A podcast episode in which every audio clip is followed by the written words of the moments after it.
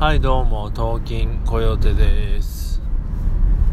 えっ、ー、と金婚のね西野さんがラジオは横に座るものっていう話をしててなんかすごいああそうかと腑に落ちたというかしっくりきました。で、まあ、どういうことかというと動画とかまあテレビとかねあの、まあ、YouTube でもいいんですけどそういったものは見ますよね、こう目で、当たり前なんですけど、目で見るから、まあ、いわば向かい合うような、そのような感じなんですが、こういったラジオ、ポッドキャスト、まあ、音声メディアっていうのは、まあ、音楽もそうかな、あの、画面を見なくていいじゃないですか。画面を見なくていいので、まあ、まるで、こう、なんて言うんでしょうね。見てる方にはいなくて横から喋っているような感覚になるということを話してたんですね。あとは、その、ラジオというのは、ラジオブースというものが非常に狭い空間にあるために、あの、皆さん、皆さんというか聞く人か、リスナーがいる部屋と同じぐらいの広さのところで撮ってるから、なんかこう、空間が共有できるというか、えー、あの、例えばだけど、めちゃくちゃ広い横浜アリーナみたいなとこで公開収録みたいなのをしたとして、そうすると、あっちとその自分が聞いてるとこの空間のギャップがすごすぎて、なんだかあんまりこうしっくりこないというのを言ってて確かにそうだなと。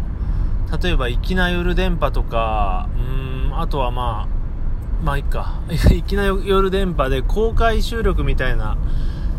ものを流したんですけど、なんかしっくりこなくて、それは音音がちょっと良くないからかなとか思ったけど、もその、やっぱり、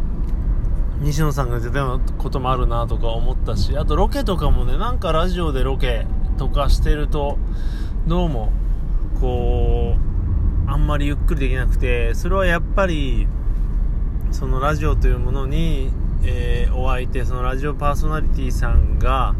狭いブースの中で、えー、座って落ち着いて話していて、それを聞いているっていうのが心地いいんだなってのがあり、分かりました。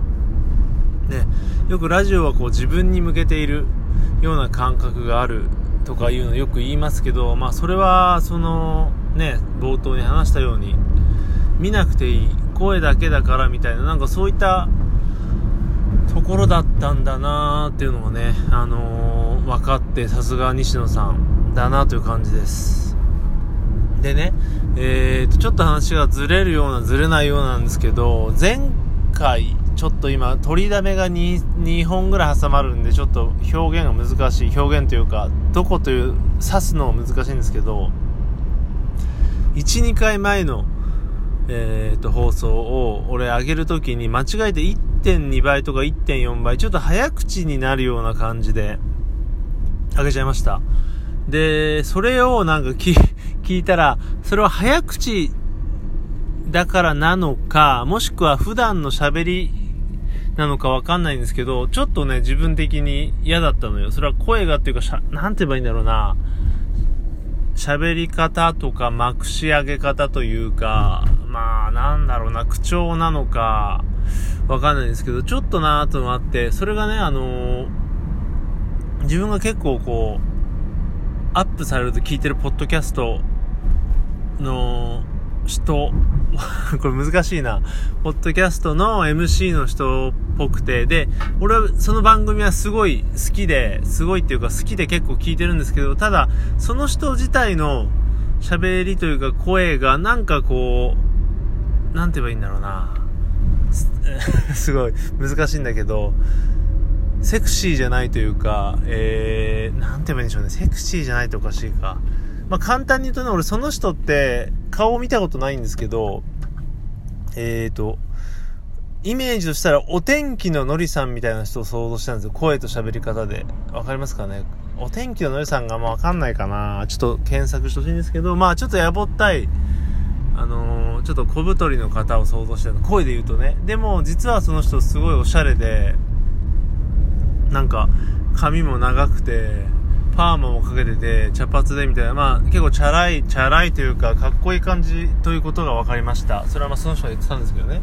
で、そこすごい意外だったんですが、まあ要はどういうことかっていうと、声と喋り方で、なんかやぼったイメージを持っちゃっていたわけですよね、僕はその人。見たことないのに。で、なんかその人っぽかったんで、その、やばいな、自分もすごいやぼったい感じで喋っているように感じたってことね。別にその人が嫌だとか嫌いとかじゃなくて、その人の番組はすごい喋りもすごい好きなんですよ。ただ、そういう誤解があって、なんか自分もそういう風に聞こえたので、ちょっとなと思って今日はちょっとゆっくり、そして、柔らかく今ちょっと話してみています。これどうなのかなと思って。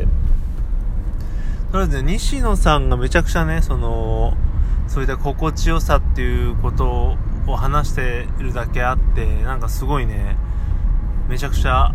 自分でもしたけど、エロボイスというかね、優しい色っぽい感じでね、なんかいいんですよね。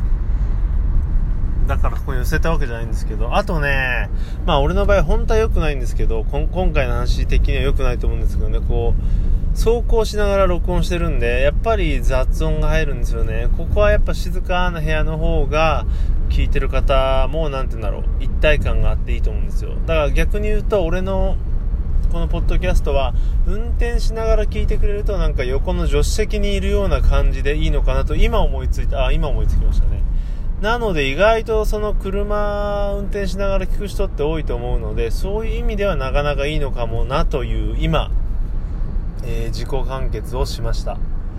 で、なんだか知らないけど、この今日ゆっくり喋ってみると全然時間が経たなくて、あれまだ6分かって感じですよね。やっぱり普段のそのハイの、そのゾーンに入ってる時っていうのはもういくらでも喋、いくらでもってはおかしいですけど、結構勢いに乗って喋れて、で、気がつくと10分過ぎてるんですけどね。やっぱこう自分のペースじゃなく喋るとこんな感じなのかなと。まあこれもこれちょっと聞き返してみて、どんな感じなのかね。いう感じです。ちなみに全然話関係ないんですけど、ほら、セクシーなんて言葉ありましたが、あの DAIGO さんが、えー、っと、ちょっと解説しましたけど、ほら、あの、小泉進次郎さんでしたっけ？あの、セクシー発言、環境問題はセクシーじゃないとって言ったのが結構、こう切り取られて問題というか炎上みたいなのしてましたが、なんかセクシーって全然その日本で言うセクシー、その色っぽいみたいな意味じゃなくて海外ではね、違う意味でなんだっけな、ワクワクするというか、前向きなみたいな、そういう意味らしいんですよ。だから環境問題も、こうあんまりシビアに暗くやってると結構ね、皆さんこう疲弊しちゃうし、離れてっちゃうから結構なんだろうな、楽しみながら、ワクワクしながら、やっていくのがいいんじゃないの？みたいなことを言いたかったんじゃないのかと言ってましたね、大悟さん。うん、確かにね、あの、いくらなんでもね、そんなセクシーっていう意味で、日本のね、意味でそんなとこで使うわけがないんだと思ったんですけど、まあそこら辺は腑に落ちました。さすがだなという感じです。そして、まあそしてじゃないか、今日はね、まあこんな感じでちょっと、いつもとはギアを変えて話してみた、見ましたが、いかがだったでしょうかという感じで、まあちょっと自分もね、後から聞いてみようと思いますが、えー、今日はこんなとこで終わりにします。ではまた。